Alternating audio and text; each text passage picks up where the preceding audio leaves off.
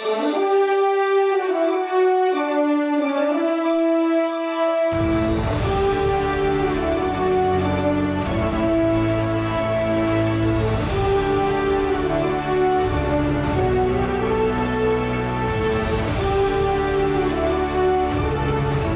Hello, and welcome back to Archives of Fabella Daily, the podcast acting as a PSA for why microphones should be kept under strict lock and key. Today is June 24th, equal to Cancer 4th. Books are available on Amazon. Please rate and review the podcast on iTunes or wherever you listen to your podcasts, and hit that subscribe button for more great stories right in your feed. June 24th, 1497 is the day John Cabot lands in North America at Newfoundland, leading the first European exploration of the region since the Vikings. Meanwhile, in the magical wonderland of Fabella, legendary wizard Merlin contained some interesting nuggets in his personal journal. I'm Dylan Foley, and this is Archives of Fabella.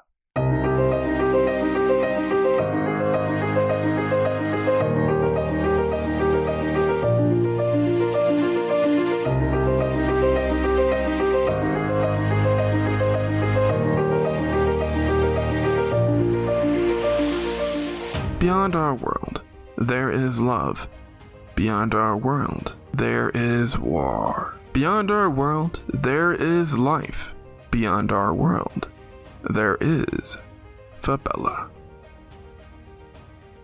Cancer 4th, 5497 FY Fabella year, equal to June 24th, 1497 AD Earth year.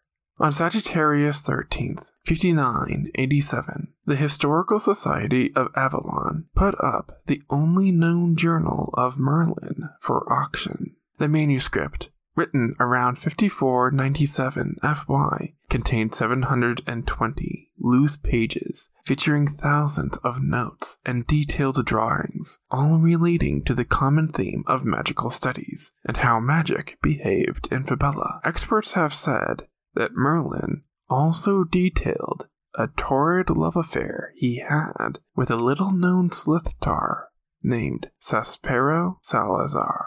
Merlin was a wizard whose long rumored homosexuality had always been kept secret. In his journal, he wrote that he feared for Saspero's life. If word of their union ever got out, Merlin's own indiscretion might be forgiven because of his background with King Arthur and the Knights of the Round Table, but he was convinced Saspero would be publicly abused and tortured for indecency related to being cast as a homosexual. Merlin was a key figure in Arthurian legend, aiding the king and ruling wisely with a firm hand. It all started when the king of Avalon fell madly in love with a married woman, taking advantage of the fact that her husband was a soldier who was fighting in a war so that the king looked like the absent husband and was able to spend the night with the woman. Eventually, the husband died and the king married her.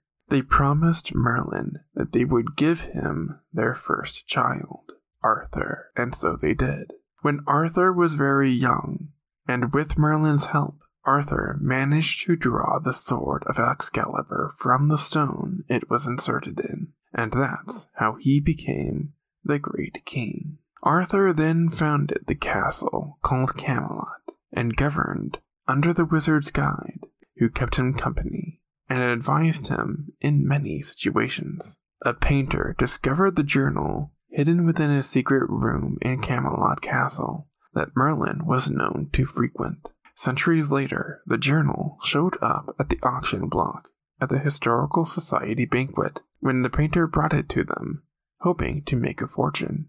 The bidding started at 1.4 million Avalonian discs and lasted less than a minute, as a wizard, preferring to be nameless, bought the journal to donate to the National House of Memory in Avalon for 7 million discs.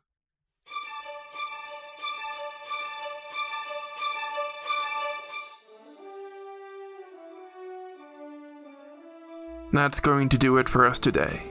Subscribe now to get more new episodes right in your feed. Rate and review the podcast on iTunes or wherever you listen to your podcasts. Send your questions to archivesoffabella at gmail.com. Archives of Fabella is created, produced, and hosted by Dylan Foley, with music by Garrett Ferris and AudioBlocks. Books are available on Amazon in ebook and paperback. As always, look outside of what is possible and think about what might be.